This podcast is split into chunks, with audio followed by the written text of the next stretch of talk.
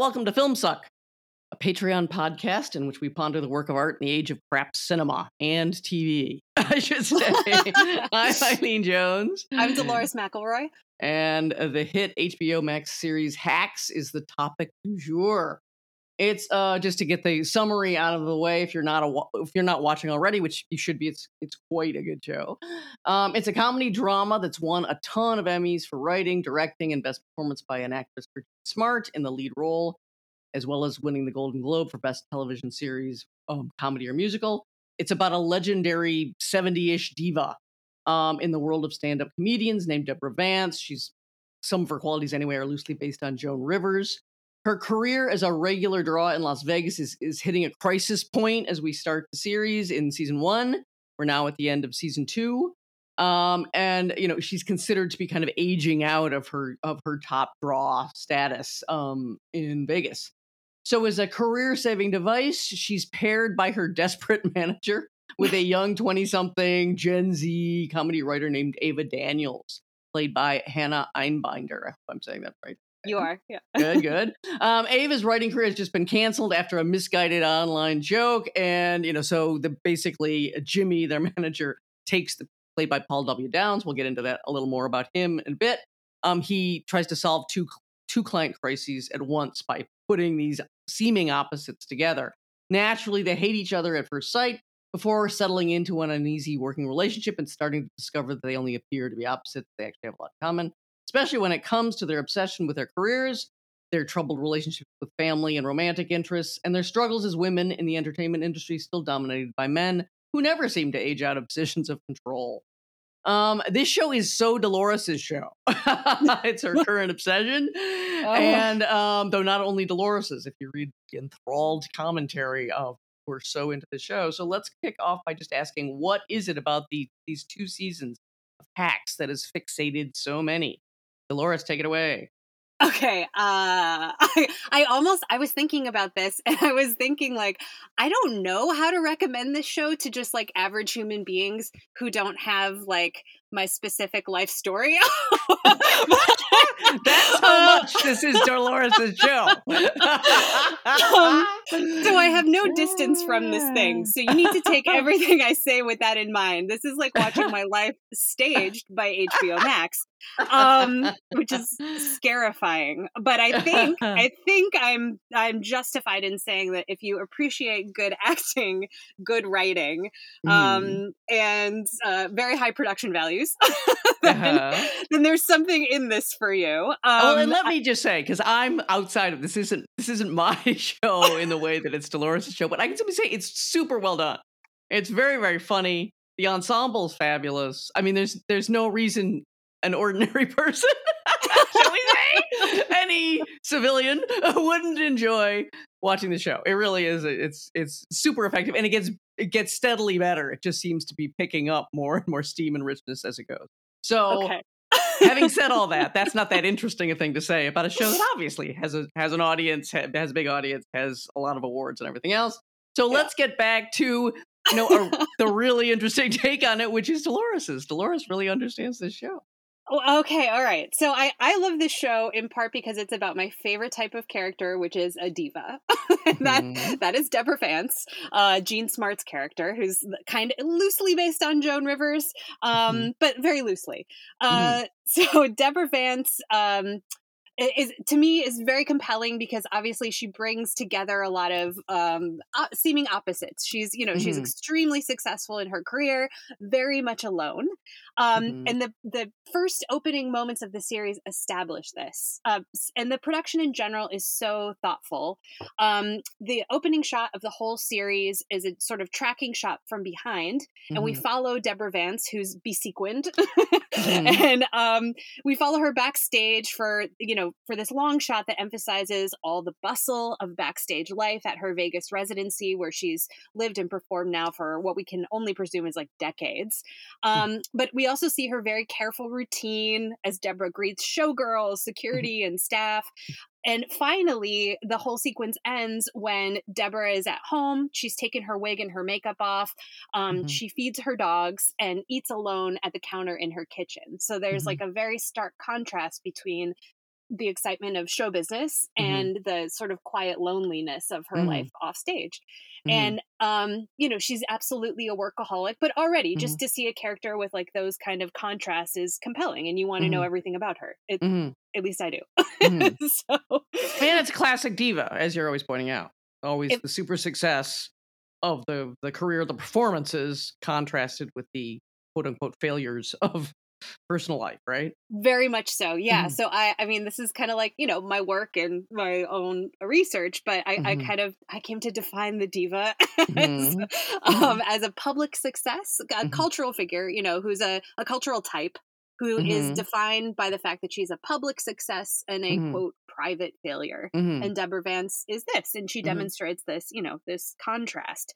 Um, but you know, uh, there's like so much written richness that goes with that. So we mm-hmm. know this type of character. There have been many stories about this, and it's amazing because I didn't read this until today. Mm-hmm. But I guess um, cinematographer Adam Bricker and mm-hmm. writer and director Lucia Aniello actually um, referenced the recent Judy Garland biopic as mm-hmm. a source of inspiration, especially for Deborah's opening sort of montage. Mm-hmm. Um, and I mean that you know Judy Garland is like right. the primary center of my life and personal religion and cosmos. Um, so, right. so obviously, and this is you know this is to say like this is a a well worn character in the culture. Like we know her so much, but to me this show really develops like um it's a little less punishing to our main character or like there's lots of hope for redemption mm-hmm. that seems complex and doesn't force her to give up her work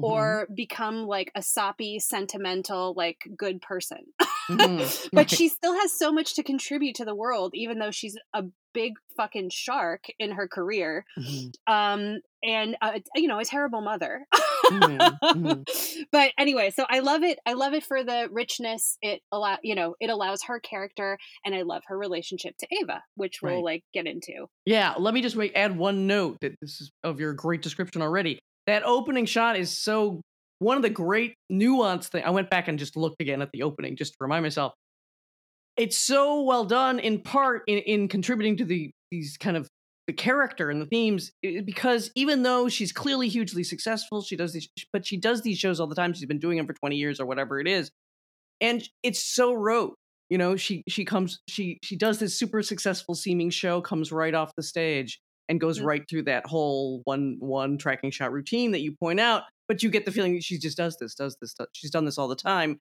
and that's going to come to be part of the problem.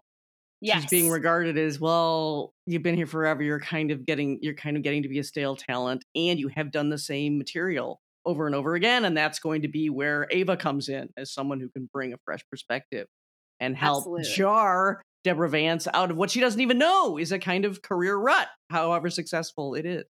Absolutely. Yeah. yeah. And her her work means a great deal to her, but um yeah, she's absolutely gotten stale and she kind of thinks that she's mastered it. But you know, mm. obviously she's and it, it she's pretty um Oh, the rest it seems like the rest of the world is getting tired of her act. It seems like Deborah kind of still believes in what she's doing until mm. the rest of the world tells her they don't want it anymore. mm-hmm, mm-hmm, but mm-hmm. her first her first confrontation with Ava is pretty mm-hmm. memorable and a, a, pretty wonderful scene between the mm-hmm. two. Um, Ava's traveled to Las Vegas. Deborah Vance didn't mm-hmm. ask her there, and Ava yeah. certainly doesn't want to work for this quote old hack. And um, they get into you know kind of a tiff because Ava's kind of entitled and bitchy, and Deborah's like, "Who the hell are you? I didn't ask for you."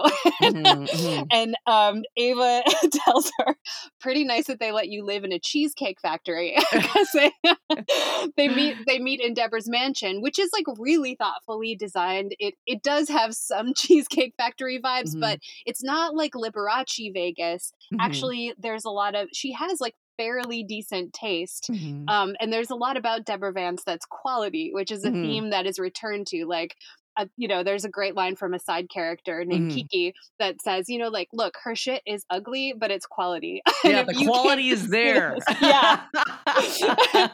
if you can't see this, then it's on you. Yeah. so, yeah. yeah. And they, so they have this confrontation, and sort of like within this confrontation, it seems mm-hmm. like Deborah senses a sort of worthy adversary. Mm-hmm.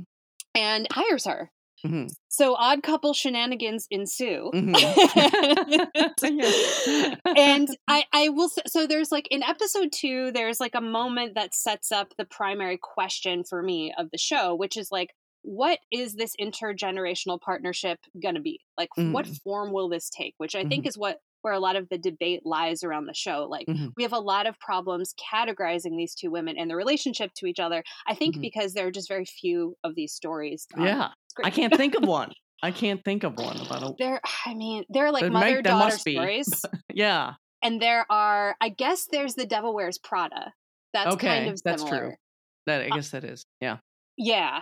Mm. Um, but they don't. Uh, they don't end up sort of it, it, they part at the end of mm. the Devil Wears Prada. I don't know. Um, but yeah, they're few and far between. Mm. So what is, the second episode that like really sets up the terms for me is when Deborah abandons Ava in the middle of the desert. Mm-hmm. It's kind of a long story, but obviously they live in Vegas. Deborah's mm-hmm. car has broken down. Deborah's got to get to a show, so she hops a, a a helicopter with the local news team because she knows everyone in Vegas mm-hmm. and leaves Ava to sort out her car and to convince a reluctant antiques dealer who Deborah has sort of like um, alienated in the past to mm. sell her a ten thousand dollar pepper shaker that will that will come the salt shaker that she yes, already is. yes, and there are really good moments for comedy in here. Like Ava calls mm. it a Jean Valjean pepper shaker. right, right. from Les Miserables. Yes, a character from Les Mis. Um, and Ava is who's a you know a Gen Z um, girl is always calling out Deborah's classism um, mm. in a hmm. way that's very amusing. Mm. So anyway, Ava um, actually like pulls some real shenanigans and threatens the antique dealer in order to get this pepper shaker, sort of proving that she is not only up to the task of working with Deborah, but has a lot in common with Deborah herself. right. Yeah, she basically picks up what he's already identified as the most high quality and expensive item in his shop, and she's holding it over her head, shrieking. Yes. Look, Lemony Snicket, I'm, I'm, gonna, I'm gonna break this thing. This is the end of the line for me if you don't do this for me. Yep. Um, yep. So it's a beautiful scene. it's a beautiful scene. She threatens him, and yeah. she acquires the pepper shaker, yeah. and then she delivers it to Deborah. And there's mm. a lovely moment that closes that episode where Deborah, who has an extensive salt and pepper shaker collection, um, opens her tchotchke cabinet, mm-hmm. and you see her place the pepper shaker next to its mate, the salt mm-hmm. shaker, and you're like, "Huh, okay, something about partnership, mm-hmm. A salt mm-hmm. missing its pepper," mm-hmm. and you know, it kind of opens up the question, like, what kind of partners will they be? Mm-hmm. So, mm. um, so who knows? I mean, first, you know, first and foremost, I think we've established it's mm-hmm. pretty mm-hmm. unique to have this kind of intergenerational relationship mm-hmm. as the main, um, the main like relationship that mm-hmm. that the whole, uh, that a show or a film revolves around, right? And so, especially centered on creative work too. Exactly. There's so much about that, and that was a big deal for the co-creators and showrunners um, who talk about like we thought that would be so amazing to bring people in on the creative process in stand-up comedy get some sense of what this how this works um and by the way the people the uh, these people are there's three um lucia aniello jen statsky and paul w downs and paul w downs also plays the agent character of jimmy who tricks both ava and deborah into working together mm-hmm. um to to to further the enmeshment here Paul W. Downs recently married Lucia Aniello. I think they married right before the Emmy ceremonies that got them so many awards. And Jen Statsky is identified as their best, their mutual best friend. So, and they've all done stand up and skit and improv and sketch and all these kinds of comedy. So they're bringing this huge wealth of knowledge to um, representing this. But one of the things they really want to get into is just like, how can we convey what it's like? Not only how hard it is to do risk taking new creative work, in stand-up comedy but just like what is it like how do you bounce jokes back and forth how do you make them better how what is it like and one of the things that, that's important to note Jean Smart so kills the role of a, a legendary stand-up comedian that you don't even think for several episodes oh wait she really seems like she is a stand-up comedian she's so good performing stand-up comedy i mean she's so funny so I suddenly went like several episodes in, like, wait a minute, she's actually doing this like she's some old pro. she's not yep. a stand-up comedian. Holy shit. She just acts yep. it and, and it works. Amazing. She's fucking amazing. she's really, really it's a great role for her, like career capstone. Well, you don't even hope it's not. So she can just go on. She's so I know, keep going, Jean, keep going. Yeah, yeah, yeah. But anyway, sorry, I interrupted you. Carry on. Oh no, thank you. That was an important um, addition, and yeah, they, they're actually the team be- behind Broad City. If you've ever seen that, Mhm. um, which is a hilarious show. But I'm with you. I mean, this is this is actually like one of the main reasons I love the show is that Mhm. these women are artists and they're involved in a creative collaboration. You never see that. I can Mhm. I can count on like a hand, like a, a show or a movie about women artists. Yeah, Maybe Portrait of a Lady on Fire, which has an a woman artist in it. right, right. but um it's so exciting to see like a creative collaboration between women and Mm. yeah this is like this is the best part so i mean it, it, and they also wanted to um illustrate the sort of like debt that the current generation owes to a Mm. previous generation of women in comedy hmm and to have it be about the sort of i mean we talk a lot about generations these days more Mhm. than i ever remember doing before and- Right, exactly. Every generation has to have a name that gets argued Yeah. about whether it's an accurate name, and oh my god, and the hostility between generations, all that jazz. Absolutely. I guess Mm. it's just because like the culture is moving more quickly, you know. Yes, so think. dis- yeah, distinctions are like forming and crystallizing in ways that perhaps they didn't. Mhm, but mhm. but but anyway, um, yeah, it was it. It's you know obviously like oftentimes the younger generation kind of dismisses the older generation. You know, okay, boomer, um, Mhm. stuff like that. and obviously there's a ginormous gulf of misunderstanding between the older generations and um especially some of the sort of like you know consciousness that the younger generations have around like race and gender and Mhm, class and stuff like that. So i mean it is like hilarious um food for comedy. Yes. and and i think really you come out um appreciating I, I, Deborah's point of view, like much Mhm. more than uh, well, we know we know Ava's point of view. We're kind of like steeped in it. It's Mhm. we kind of share it, and she Mhm. is shown to be like kind of absurd and deeply hypocritical in Mhm, her mhm, mhm. in her critiques. But it's not like, but also she they both help each other grow. You know, like Right. De- Each has manifest flaws that are funny. And Yes. and we're supposed to be able to see those flaws and and and we're learning to love them both, but actually isn't that hard. But but it is Yeah. it's uh, nicely insightful because you know no one's going to approach Deborah Vance without just feeling holy Christ. I mean, Vegas is already an insane place, and you really get Ava's initial reactions to like the, the, the harshness of the light, which is very true about Vegas. Like, it's almost impossible to be in Vegas in the daytime for me, anyway. I, not that I go that often, but I, I've been a few times, and it was just like, God, sleep all day and go out all night is the answer here.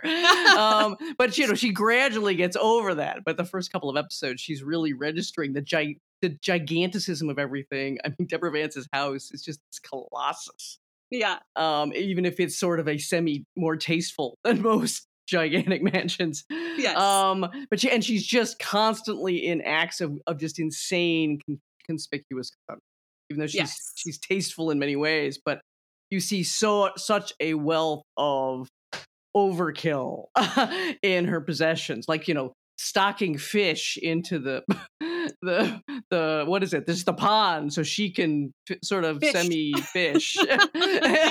Um but it's just like outpouring of just gallons and gallons and gallons of water that you're treated to in close-ups so you can drink that in that they're in this waterless desert and this Yeah. is just the water waste is is the key to a whole romance that the character of Marcus, her her COO, um, you know, he falls in love with the with the guy who keeps coming from the water company who keeps Yeah. coming to protest the absolutely insane overuse of water, and of course, that's another of the ways Ava can get on her case. Like, what is with you? You have no sense of the environment being depleted and destroyed whatsoever. Um, so there's all that kind of it's kind of easy, but it's also reliably funny and you know, kind of kind of true that this is this really is. It's not just one generation. You could argue it's you know, it's two generations at least separate. oh yeah, Yeah, yeah. And so, sure, yes, th- there's a lot to learn from Deborah Vance, and that's going to be what happens. She finally, she, Ava finally is she's given another humiliating assignment to go into this ginormous room of of that's uh, nothing but the collected Deborah Vance works on videotape and stuff, and she has to watch it all and catalog it, and that's how she's going to get to know, and she's going to get to learn this woman who maybe seems to be in this career rut that is not that is stale was once this very you know on the edge uh, figure who had much bigger ambitions for herself. So it's yes. very, and that's where you see the kind of tapping into at least some of the Joan Rivers quality. Joan Rivers struggles to get, you know, the late night talk show that she did get, but that she alien famously alienated her long, long time mentor Johnny Carson, who never mm-hmm. spoke to her again mm-hmm. because she finally got what she wanted, and it only lasted a few years. So that there's that. There's other the messed up relationship with a daughter dependent on her. Joan Rivers has that. Joan Rivers just being the old kind of feeling like I'm the only one out there. There yes. are other women. There's nobody at my level, and I'm following Phyllis Diller. Yep. And you know, even though she said respectful things, secretly she didn't really think much of Phyllis Diller's, you know, kind of addled, wild, crazed housewife, which was a very self-deprecating act. Yeah, that's um, so interesting because you know Phyllis Diller was a huge influence on Jean Smart.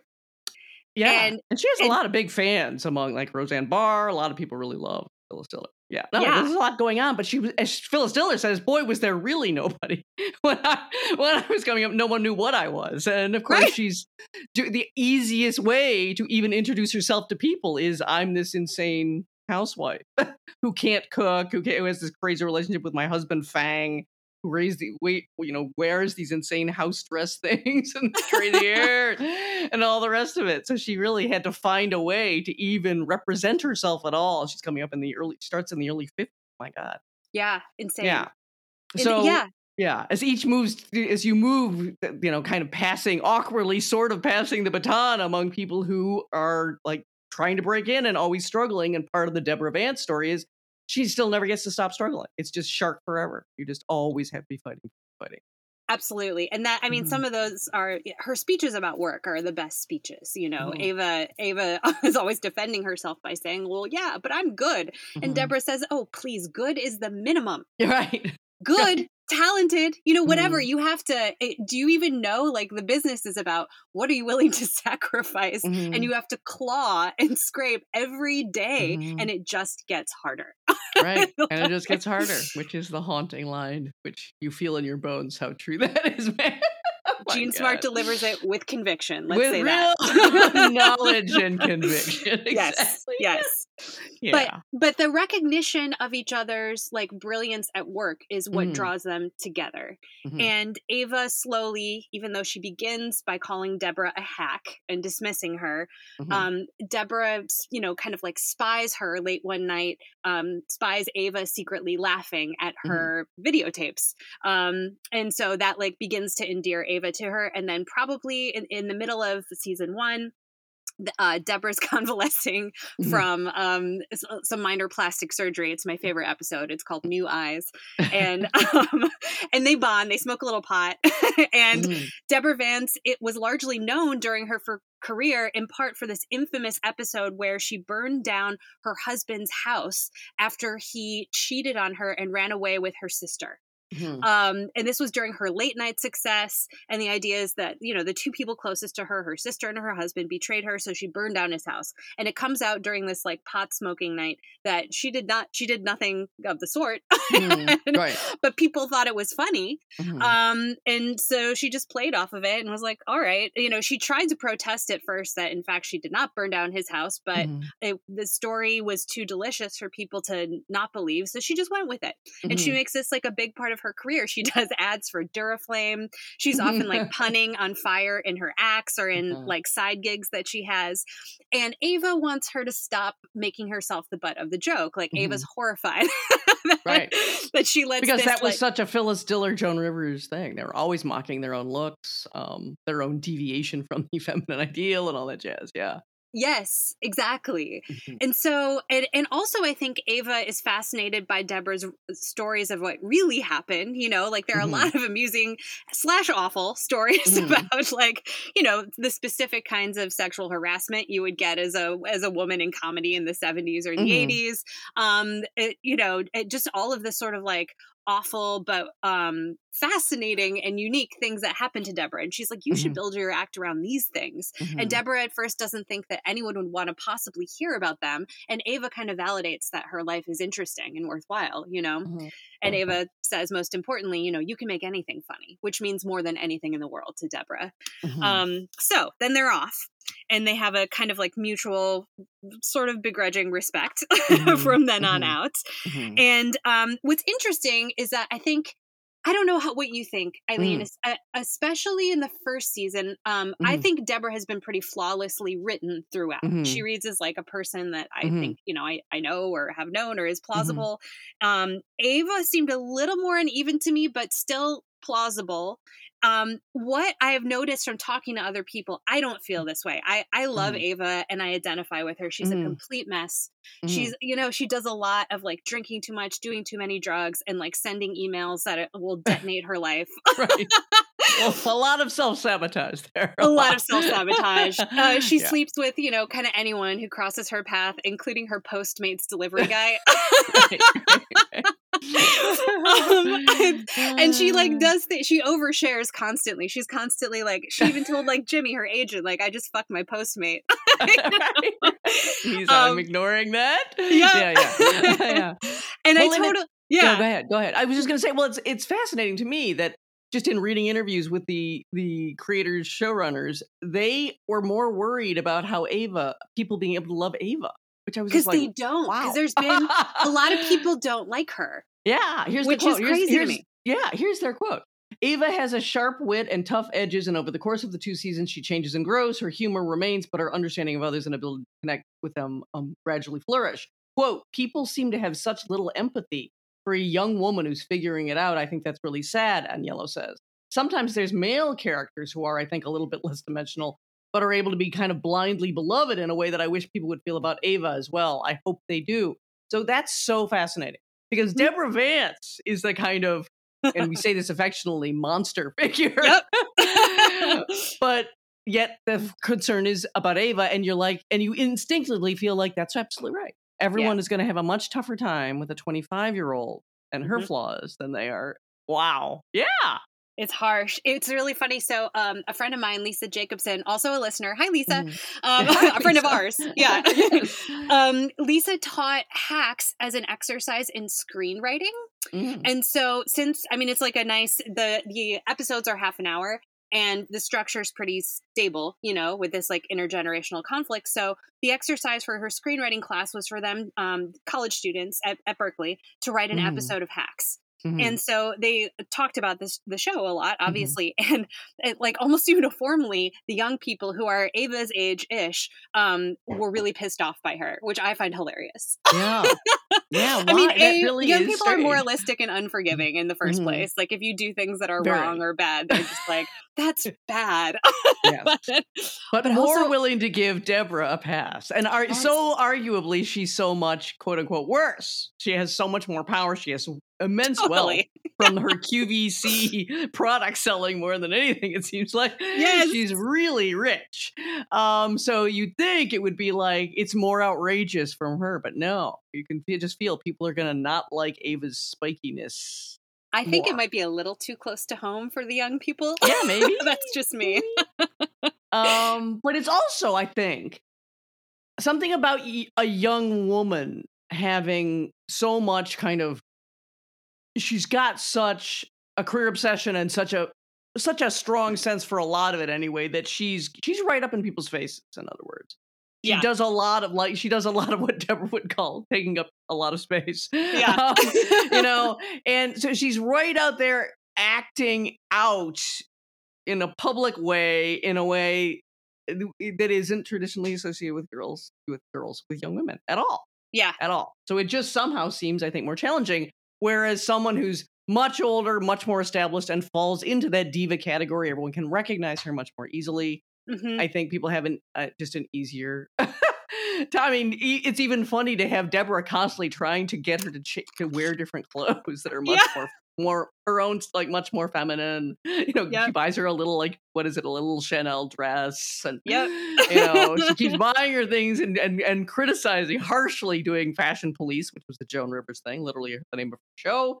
Yep. Um, you know, she says at one point when she first meets her, you know, those chimney sweet boots you're wearing, are you going to go out the front door or back up the chimney? a very, very harsh take on on Ava's clothes, which actually look frankly kind of kind of a lot great. Of, quite cool to me. Yeah, she looks like she dresses well to me, but it's with the, these generational eyes.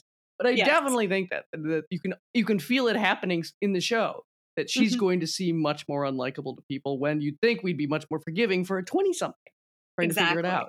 But I think it's because that common ground. She also is obsessive about her career. She also has a huge ego investment in her career, and you don't often see young women. I think you nailed that. it. Yeah. I, totally, totally. And that's the best thing about this. This show doesn't redeem them in the Mhm. way that makes them say, like, you know what? There are more important things in life than my career. It does the opposite. Yes, It does the opposite. there is I- nothing more important. yes, love and, and Deborah. Vance winds up doing material about that. that. that- That's when she she figures out what's going wrong. They, they, it's a wonderful second season. They they go on the road. They do this big trip through the south, basically the Southwest, Yeah. um, hitting road dates to to do trial run a trial run of the new material, the new honest about my life and flaws, all things, sorts of things material, and it's you know some of it's landing, but it's not real. As Deborah Vance says, I can feel it. They're not with me. You Mhm. know, it's just still not. It's not coming together. They're they're not on my side. And when she it finally does kind of become now they're on my side, it's because what? It's she she can she can she can say this is where I hold myself accountable and she says she describes it I'm a bully and and I I'm very hard on other people and I have to be equally hard on myself. That's different from trying to be what? Either the victim or be kind of uh, abject in beating myself up for the laughter of others. This is just more like I got to acknowledge. And one of the main things she acknowledges is, you know, she, she's been saying the worst moment in, my- in my life is when my sister basically stole my husband. So I lost both my sister and my husband. That's Mhm. the worst feeling in the world. And then she's standing on stage and she suddenly says, No, it wasn't. the worst feeling in the world was when I lost that late night show. That was the worst. And she does a great comedy routine, like having another member of the audience say, What was the worst moment of your life? And a man calls out a man and he says, Well, when my mother died of cancer. And she's like, Okay, if you could have either a late night show or your mother alive again, what would you pick? And then he says, I'd pick my mother alive again. She's like, See, I just can't relate to that. and he gets a huge laugh because everyone gets it now. Everyone sees she owns up to what might seem like her absolutely horrifying set of values, but it's it's a great moment. Oh my god, that was a great moment for women. It really did seem like. right?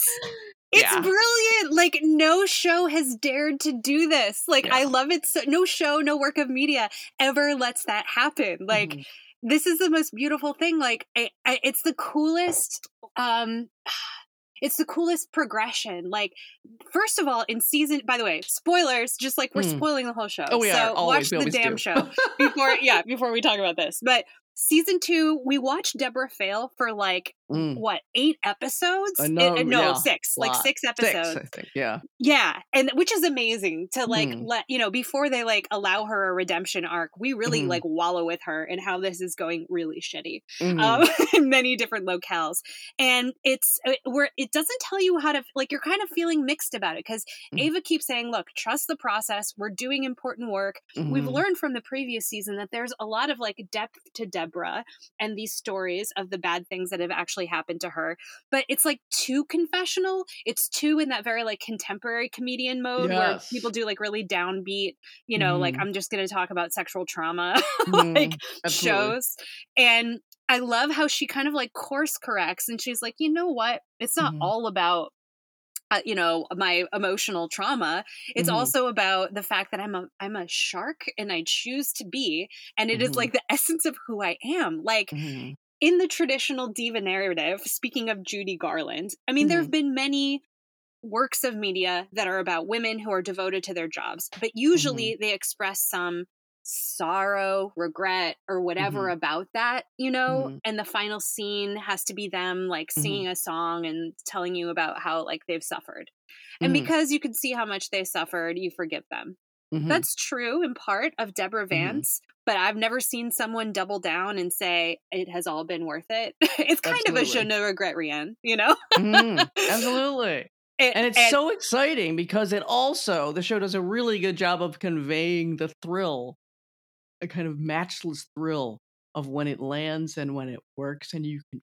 feel it. Yes. Which, and again, this is for the people who have ambition and you know who you are. I'm one of those people. So I can, yes, the greatest thrills of my life, even if they were just tiny moments where, oh, I crushed that.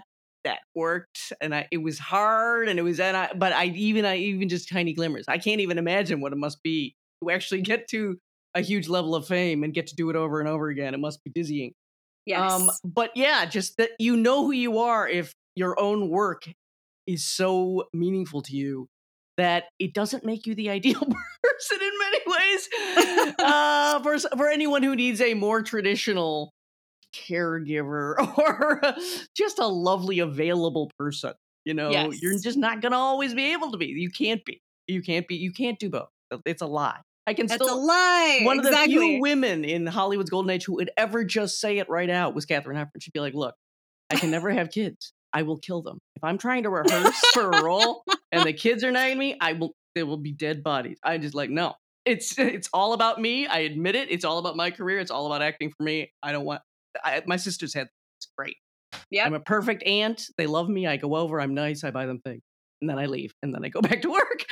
And it was just like such a rare thing because most of that people of those earlier generations had to just beat themselves up. Oh my God, all I ever really wanted was to be a wife and mother, but somehow I tripped and fell into a 40 year career that I never wanted is like such a common Yep. um, line of movies, of female movie stars. Oh my God. Totally. And every interviewer will ask every woman, regardless Mm. of their trajectory. Um, eh, let's say you didn't have kids and you've got a big career, like, did you want kids? You Mhm. know, like, oh, it feels so bad for you that you didn't fulfill your like predestined role as a Yeah. domestic being, you Yeah. know? Yeah, yeah, And this yeah. show is the first to say, you know, it's actually Ava who kind of allows Deborah to gives Deborah permission to think this way. Ava says, you know, I'm just like you, and I uh work is always the most important thing, even when maybe it shouldn't be. Mhm, And she's like, you'll never retire. You're going to keep working until you're 109. mhm, And Deborah, that sinks in for Deborah, and then it becomes part of her act. mhm. and Yeah. so they give and by deborah simply existing and saying that out loud to the public i mean obviously or like implicitly she's giving ava permission to live that kind of life too Mm. and it's thrilling It is. It's thrilling. And there's even a great, there's a great scene where you can tell Deborah has harbored a lot of guilt. She encounters a, a, a comedian, a, a, a woman comedian she knew from many, many years before, who Yes. left the business to have a more traditional life, married, children, all that. And then she's with there with her children. And Deborah Vance feels so guilty because at one point in their career, they were up in some sort of, uh, they were together as is um, contending for some sort of comedian spot where there were only a certain number of spots to go on to the next level of performing. Mhm. And she, the woman, the other woman made made the cut, and Deborah Vance erased her name, figuring like only one woman is going to be allowed in the final pick.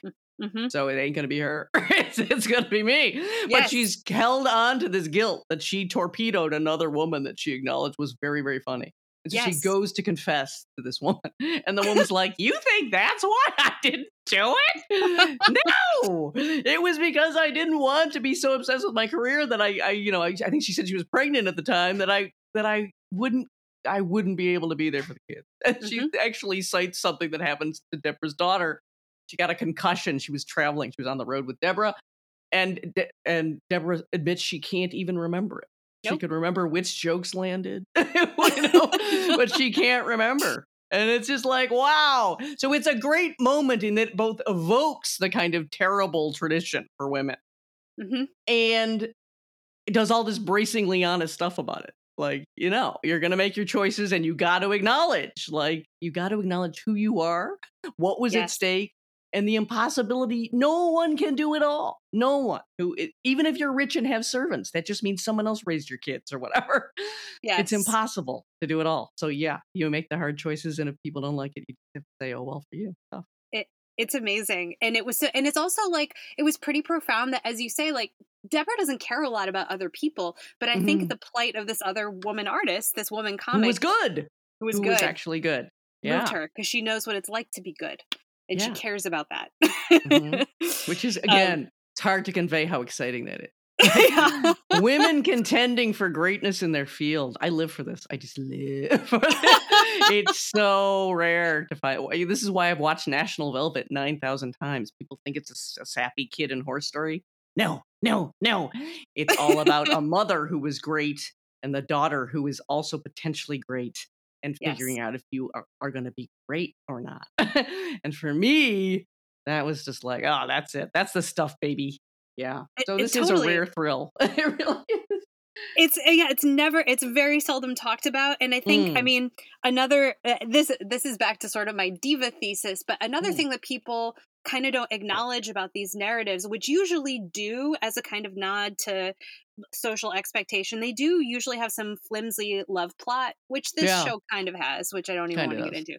Um, but like a heterosexual love plot. Mm-hmm. Um, the the figures that motivate the diva or who motivate the diva are other divas, mm-hmm. and this is always true. Mm-hmm. It's usually like a mentor or mentee situation or a mm-hmm. professional rival Mm-hmm. or in some cases like a former version of the diva's self mm-hmm. you know but that's always what spurs them on it's never this cardboard man issue right no no actually i would say it's nice it's still nicely it's such a vestigial relationship she, she has a she has an on and off again kind of connection with this guy named marty i forget yep. Something like that um who who's the ceo of the palmetto and he's the one who basically tells her you're bumped you know he basically fronts anyway for torpedoing her career in yeah. Vegas.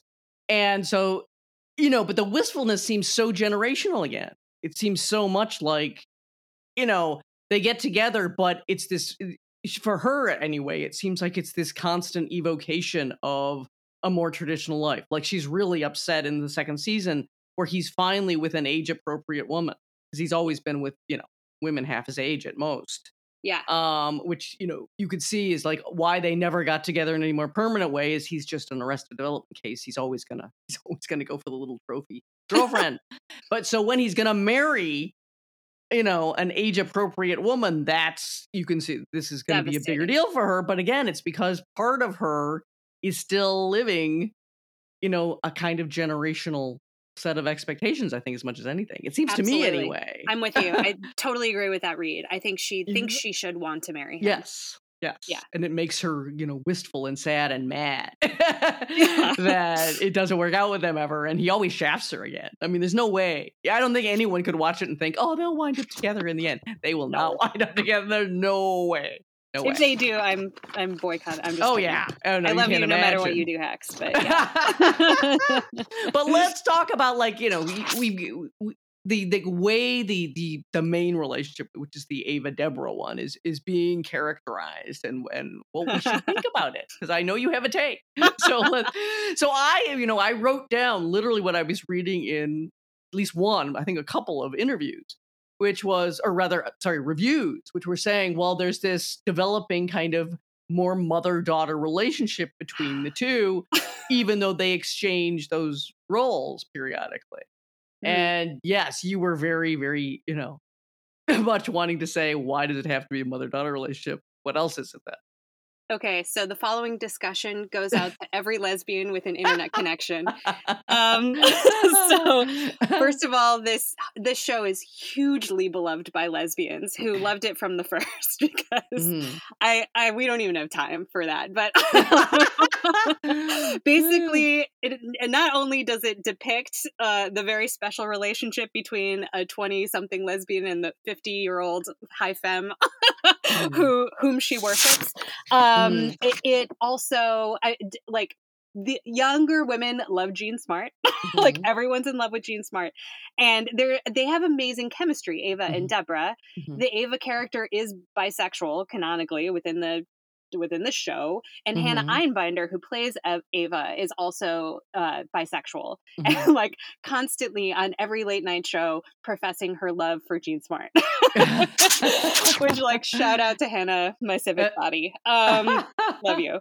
Um, oh, yeah. So I, so uh, well, first and foremost, one reason that I don't think it's a mother daughter relationship, I think we have like a paucity of terms when it comes mm-hmm. to our ability to talk about relationships between women Mm-hmm. Um, I think the fact that we can only categorize these two as mother daughter when they care for each other is because we can only think of women as mothers. Mm-hmm. but um, in in episode season one, episode seven, I think Ava has mm-hmm. a sex dream about De- about mm-hmm. Deborah. And I don't know what these reviewers and their mothers do, but I've never had a sex dream about my mother. Um, I mean, no shame if you have. I guess anything's possible, but um, I don't see it that way. Um, so hmm. um, I think uh, I don't see them as mother daughter, and I, the creators actually have been pretty vocal about also not seeing them as mother daughter and wanting to tell different stories about women that didn't fall into that category. Even though they've also said that you know obviously mother daughter stories are important to tell, mm-hmm. um, but there are so few stories about women, especially in an intergenerational relationship, that aren't that. So, I mean, yeah, they care for each other at times. Um, Deborah is always, it, you know, frequently. God, there's a devastating fucking scene um, mm. where Deborah, in at the end, towards the end of season two, mm-hmm. Deborah mm-hmm. shows Ava, who can't swim, how to float. mm. and um, they have never said to each other like you know i love you or appreciate you they don't they don't talk like that to each other um, mm-hmm. um but deborah teaches ava how to float and ava sort of and leaves her and to actually to go make a note about a joke whose punchline they just solved mm-hmm. and ava quick like panics for a little second and says like don't leave me which is the only time she has has up into that point said anything remotely like that mm-hmm. um and you know like a sort of a, a, look passes over Deborah's face, but then Deborah like chooses to encourage her, like, you got this, you know? Mm-hmm. And it's mm-hmm. like the metaphor is quite obvious. Like, obviously, mm-hmm. Deborah's going to show Ava how to float. Mm-hmm. But Ava has also done that for Deborah and mm-hmm. constantly pushed her and uh, forced her not to let herself off the hook, forced her to keep going, even in mm. the mm-hmm. face of like repeated failure. So, I mean, if every sort of caring act for everyone is like filial or parental, mm-hmm. I, I I just think that's kind of like we need to come up. We need to admit for like more. There are more qualities to human experience um, beyond that, and and frankly, I, I mean, Ava, especially by the end of season two, I don't know how to see this as anything but queer, at least on Ava's mm. part. Mm. So, I mean, okay. Should I break down the queerness or should I get to Deborah and Ava in their specific how that's so gay? um, I think both. Maybe start with how it's so gay, eh, or start with wherever, wherever, however you okay. can cover both. Well, well, I would say this this show is super queer in general mm-hmm. because mm-hmm. it has two women at the center of it, mm-hmm. for whom romance, uh, especially heterosexual romance, mm-hmm. is not their primary aim. Mm-hmm. Romance does not drive the plot. You're you'd be hard pressed to find films about women where romance does not drive the plot. At uh-huh. least heterosexual romance, because mm-hmm. in this culture, the only sanctioned aim for women's energy is heterosexuality, y'all. so, um, it, in and of I mean, in and of itself, that's amazing. Mm. Um, and so anyway, also most of the supporting characters within the series are queer because hey, mm-hmm. it's show business, and who is Deborah Vance going to be, you know, surrounded by in real life? It's going to be a bunch of queers. And there's even an episode about like the gays get me, you know. Yes, um, she, and when she's booked, accidentally booked onto a lesbian cruise instead of a gay cruise, which she usually would play. Oh man, yeah, the yeah. lesbian cruise episode kind of hurt me. It was uh. it was an emotional roller coaster. We can talk about that. um, but but um, uh, so and also the cast, uh, the majority of the cast are gay. so hmm. Meg Stalter, who plays um, oh my god, Kayla. Kayla. And, yeah, Jimmy's assistant. she's scoring a ton of laughs. She's a wonderful character. Yeah. Oh, she's so good. She made her mm name, uh, I think, with like, you know, Instagram comedy videos. Mm-hmm. Um, Poppy Liu, who's a delight. she's wonderful. and plays Kiki. She's queer. Like the whole cat, it's like a bunch of queers and Jean Smart, who's just like a gay icon because she's tall and blonde and fabulous. Um, so everything about this is queer already. But also, mm the conversations on the show, to me, Mm-hmm. through my eyes are like unheard of. Like mm-hmm. there's a conversation that Ava has with Deborah. They they happen to be on the lesbian cruise, but it's mm-hmm. not, you know, where Ava brings up the fact that Deborah's always making jokes about how unsatisfying sex with mm-hmm. men is.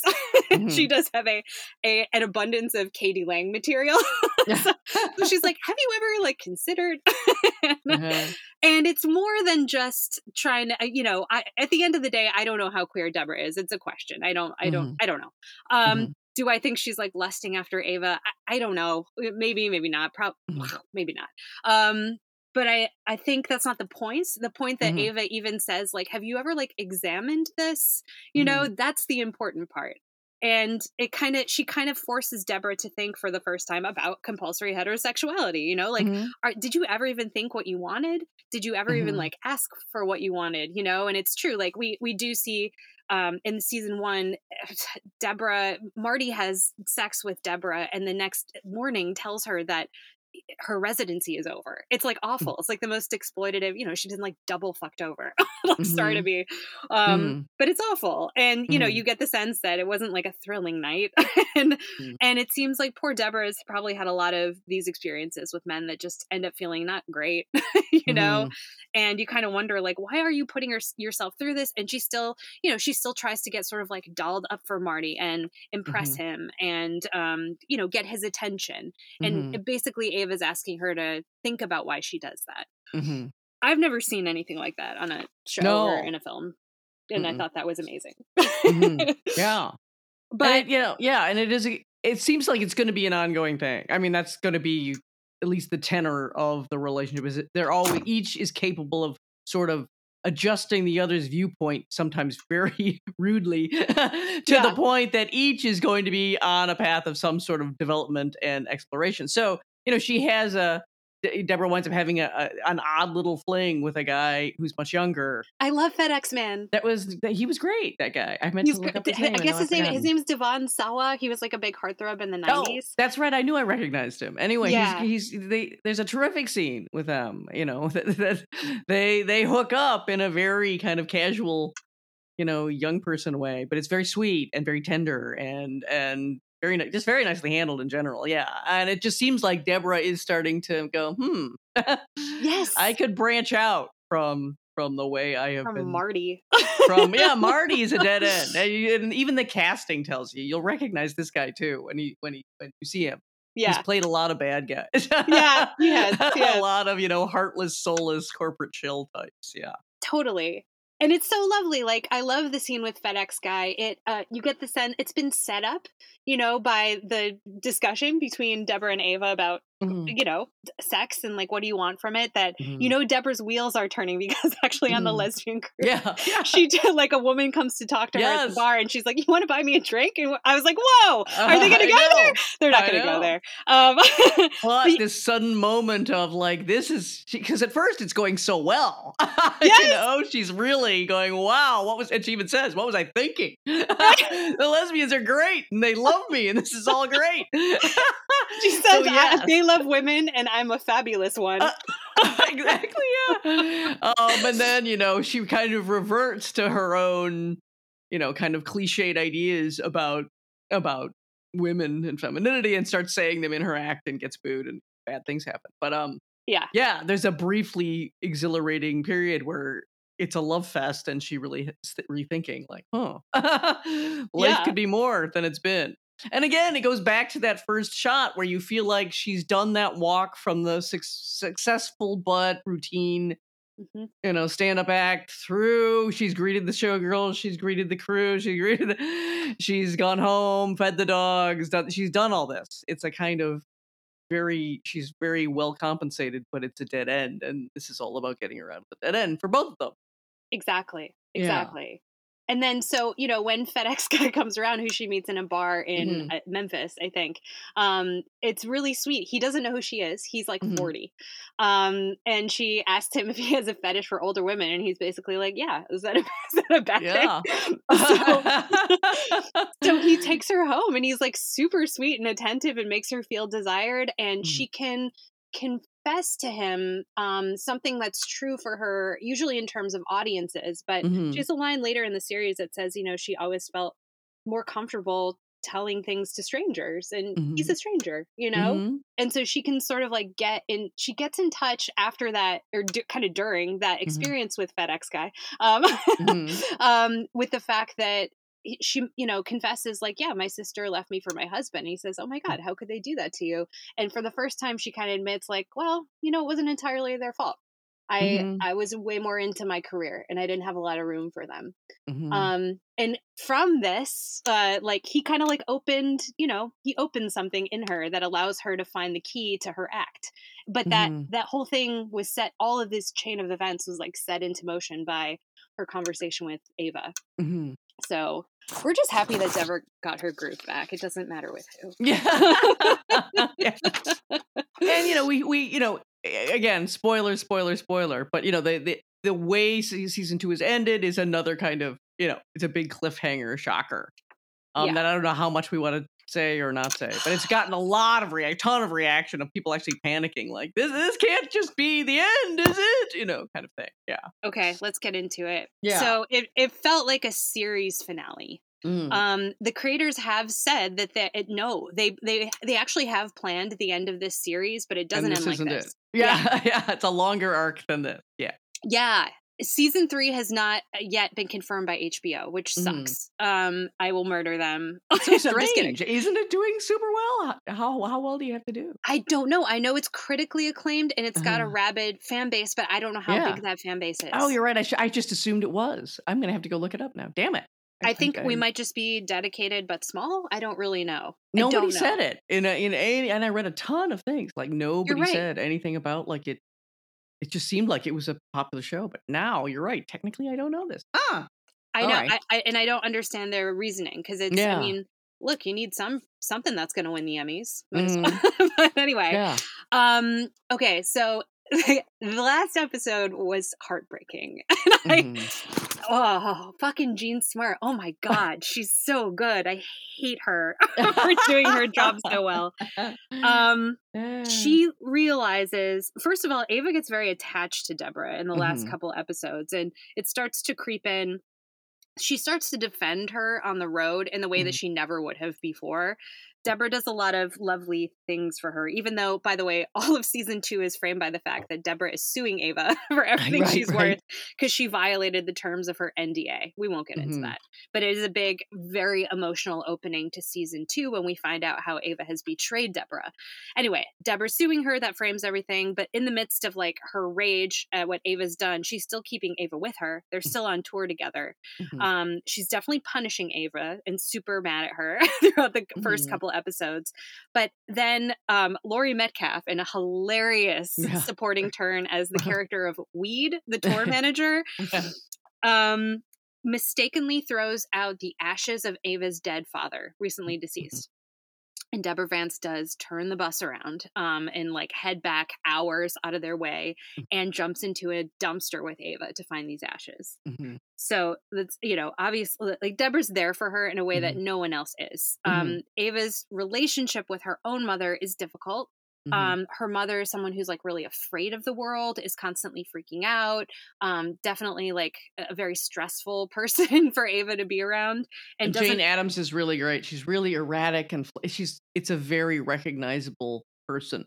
Yes, that she that she conveys in in detail a kind of flighty inability to quite focus or concentrate and it's it, it's a little hard to watch her. She's so good. It's Jane Adams playing. Um, and so you know that's an interesting thing. Just a quick throwback because throwing the mother daughter relationship on Ava and Deborah is interesting because there are two mother daughter relationships literally happening, literally. and one is Ava and her mother, and one is um, Deborah and her daughter DJ. So anyway, yes, and that. And Ava's mother is mm-hmm. at odds with Ava's work. Ava's yeah. mother does not want her to be a comedy writer. It's too mm-hmm. risky. She hates mm-hmm. show business. She's mm-hmm. risk averse, risk averse, which is why mm-hmm. Ava doesn't know how to swim. Her mother was mm-hmm. afraid of water. So obviously Deborah teaching her how to float is, you know, a, a, way of like, here, I'm going to teach you how to be in the world, this world, show business, which is what I know. And obviously that's what, you know, in part Deborah can give her, but she definitely starts to like not only defend Deborah and want to be near her, mm. she chooses an apartment that's like like 10 minutes closer to Deborah, even, even though, though, it's, it's not as nice. Yeah. yeah. um, season two really set in season one, Ava sleeps with uh, at least two guys. In mm-hmm. season two, it's kind of emphasizing uh, the other half of Ava's orientation, and she sleeps with only women. And I think it's kind of setting that up to like remind you, like, hey, Ava's queer. Um, mm-hmm. And by the end, you know, it's clear Ava just wants to be near Deborah, and they've done this. They've triumphed, and Deborah has created her special. Um, she's figured out her act. It's good now. No one believes in it. Um, so she produces her own DVD of her act with, I love this, um, with a, an old school woman director who she worked mm-hmm. with in like the 70s. Mm-hmm. and um, in a genius move of sort of like self-funding and mm-hmm. self-promotion mm-hmm. uses QVC the home shopping network on mm-hmm. which she mm-hmm. is a staple personality mm-hmm. to sell her DVD and the DVD sells really well and people actually you know uh, can view her work now and it's very successful and so every network now wants to uh, broadcast a special and there's a bidding war and finally a major network does buy it um, but i mean it's it's lovely like deborah had to bet on herself time and mm. again you know no one believed in her until it was a proven success mm. and then you know, then the industry would come back her up. Mm-hmm. Um, but even at the age of 70, even with the status of legend, like she mm-hmm. still had to make this all happen for herself. Mm-hmm. And Ava's kind of denying her own uh, talent and contribution. For instance, she does not take a writing credit on Deborah's special because she thinks these are Deborah's stories, even though she, you know, she and Deborah created the act and mm-hmm. Ava's written a lot of the jokes. Um, so Deborah gives her credit verbally at like a, a network event. And then at, when everyone realizes this, Ava suddenly is hot. And all of the yeah, she's getting approached by all of these people who want to clearly are interested in working with her, but she's yes. not reacting like Ava would have. yes. You know, in some ways that's a good way. She's not she's not quite so frantic, but she actually seems surprised and she, you know, there's this feeling of like she's she's subsuming her career into Deborah's career. Exactly. Yeah. And and she even le- she gets a job to punch up a friend's yeah. pilot, and she yeah. even like leaves. And it's interesting. I love this damn show. All of the mm-hmm. details they really pay off.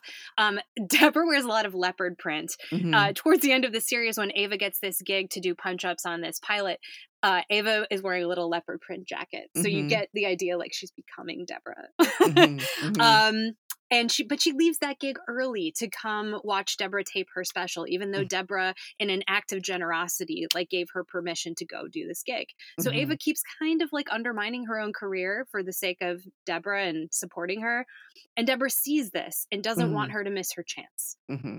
Though, so, can I add one other complication that does really nicely? The description of like the interest and the offer she's getting make you think, but Jesus, it's so much more exciting to work with Deborah on this new phase of her career that's really going to potentially be groundbreaking instead of doing literally Ice Age 12, where there's, yeah.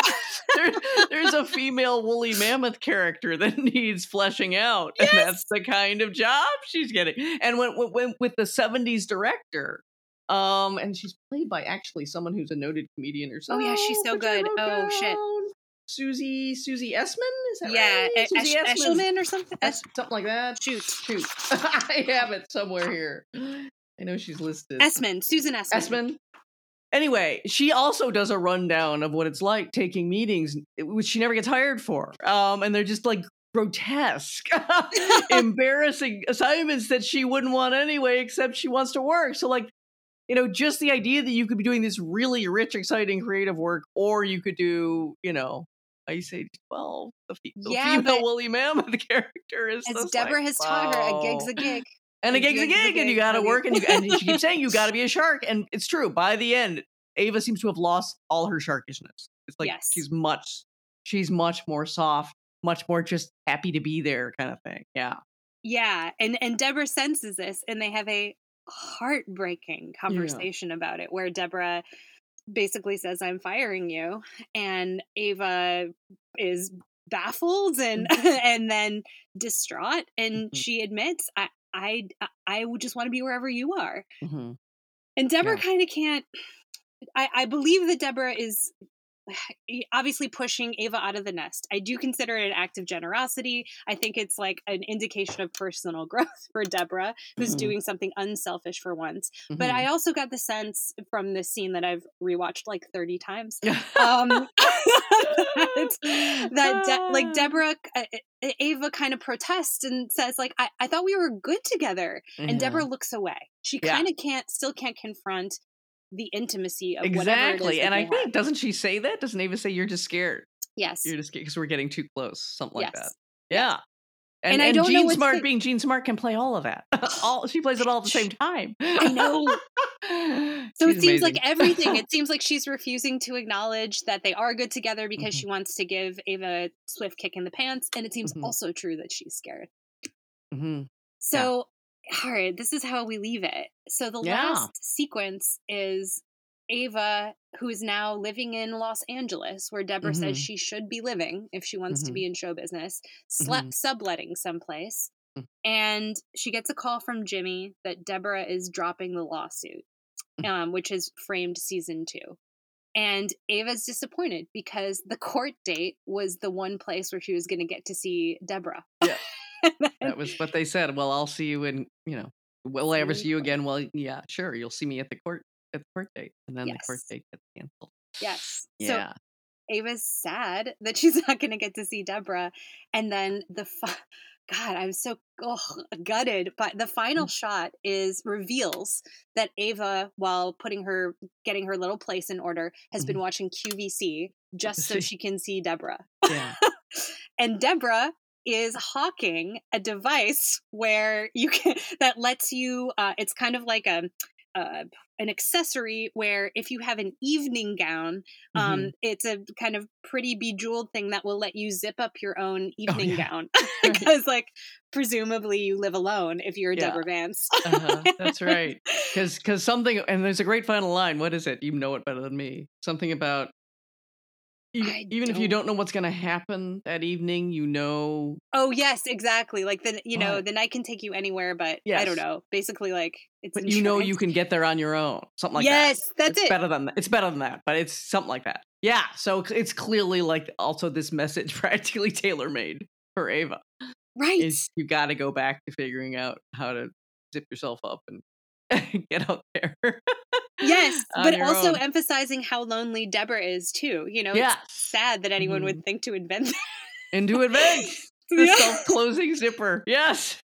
And Yeah, then- that's right. And then I owe this to the to the fans Mm. online who have noticed that on okay, so um the QVC TV is located on a Mhm. stand in Ava's apartment, and on that stand, it's not standing up, but sort of like still in the shot is a is a photo that Ava stole of Deborah from a Mhm. comedy club in Oh. season one.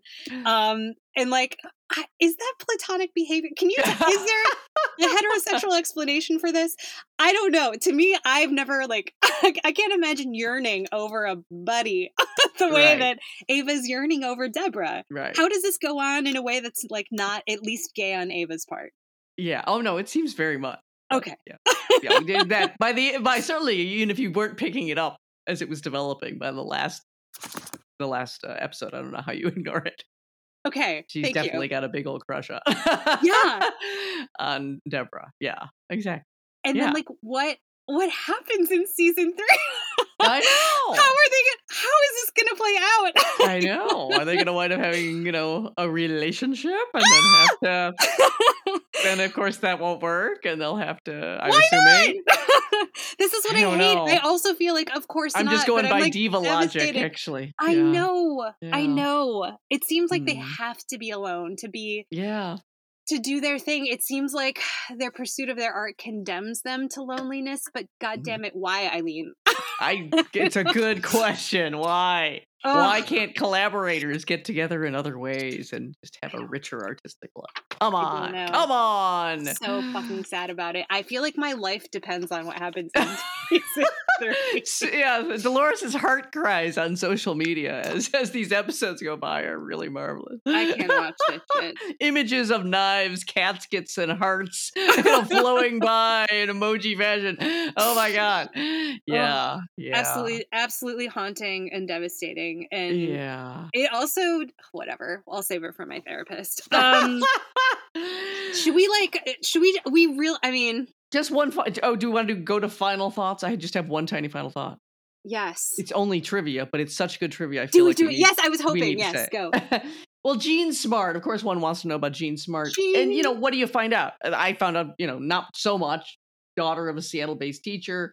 Um, you know, obviously, in every way, triple, quadruple, whatever threat. She's, you know, no- nominated or awarded Tonys and Emmys and everything. She's got a movie career, she's got a TV career, she's got a stage career. She's she's just done it all, and, and it's also fabulous. But the favorite favorite life fact, which is by the way being mined apparently for the show, which I didn't know at the time when I saw the episode that was included in.